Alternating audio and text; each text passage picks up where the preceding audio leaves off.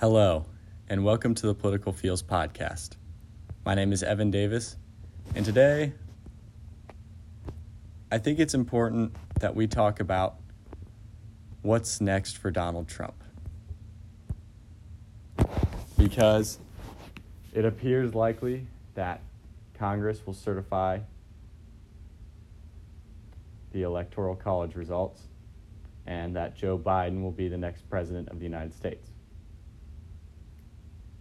and that Donald Trump will be a one term president as of right now. But it's important to remember that Trump can run again in 2024. And there are a lot of big name Republican candidates who can also run. Ones that, in my opinion, can easily beat Joe Biden or Kamala Harris, whoever the candidate will be. Again, as I have previously mentioned, I do not believe that Joe Biden will run in 2024.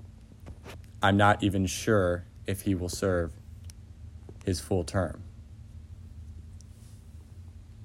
But regardless of what happens with Joe Biden or Kamala Harris, Republicans really need to buckle down because, in all likelihood, we, as of right now, are going to see a Congress that is controlled by the Democratic Party. Democrats now look like they are going to take control of the Senate with a 50 50 split. And if Kamala Harris is the vice president, she will cast the tie breaking vote. This is crucial because Democrats do control the House as well. However, their margins are narrow in the House and they will be narrow in the Senate.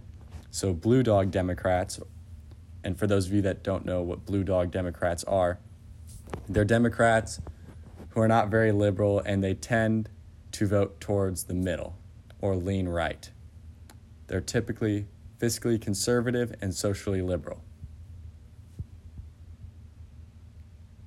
But do not be surprised if Democrats start pushing their left wing agendas and their socialist agendas. But I don't believe we've seen the last of Donald Trump. I really don't. I believe Donald Trump will probably be in the news for the next four years. And I will not be surprised if after the Electoral College vote is certified and Joe Biden is certified as the winner of the Electoral College, that Donald Trump will announce he's running in 2024. I just don't see a world in which Donald Trump doesn't run unless his health starts to, decl- to decline and he is no longer able to serve at that capacity. But regardless, I'd like to thank Donald Trump for his service to our great nation.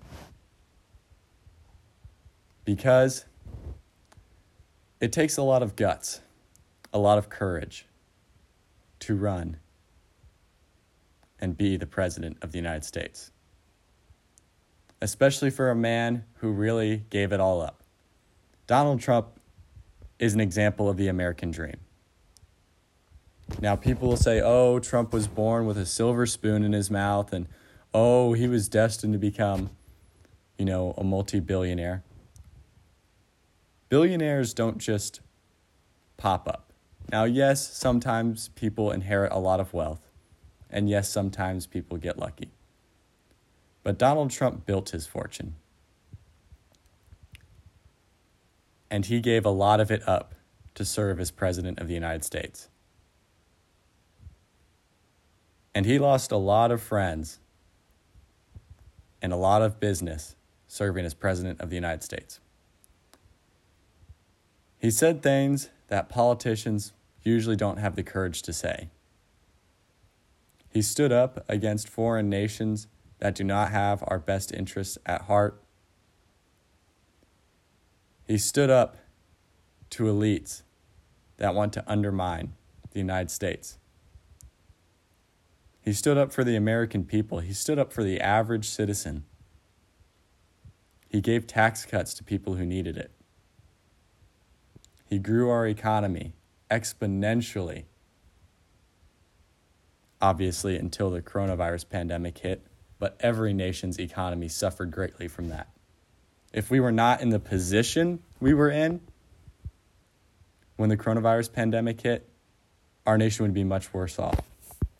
Just imagine if the coronavirus pandemic hit under Barack Obama's presidency, how bad off our nation would be, given the economy that was under Joe, not Joe, sorry, not Joe Biden, Barack Obama's administration. Sorry, I'm kind of fixated on the thought of now we're going to have a President Joe Biden, which still scares me. But I can't think of a better economy we could have had going into a pandemic. Because, yes, a lot of people are hurting, but people would have been hurting a lot more under a different president. So, to end this episode, I just want to say thank you, President Donald Trump. You served our nation honorably. You did what was best for the American people. And we are all grateful for that. Thanks for tuning in, and I hope to see you next time.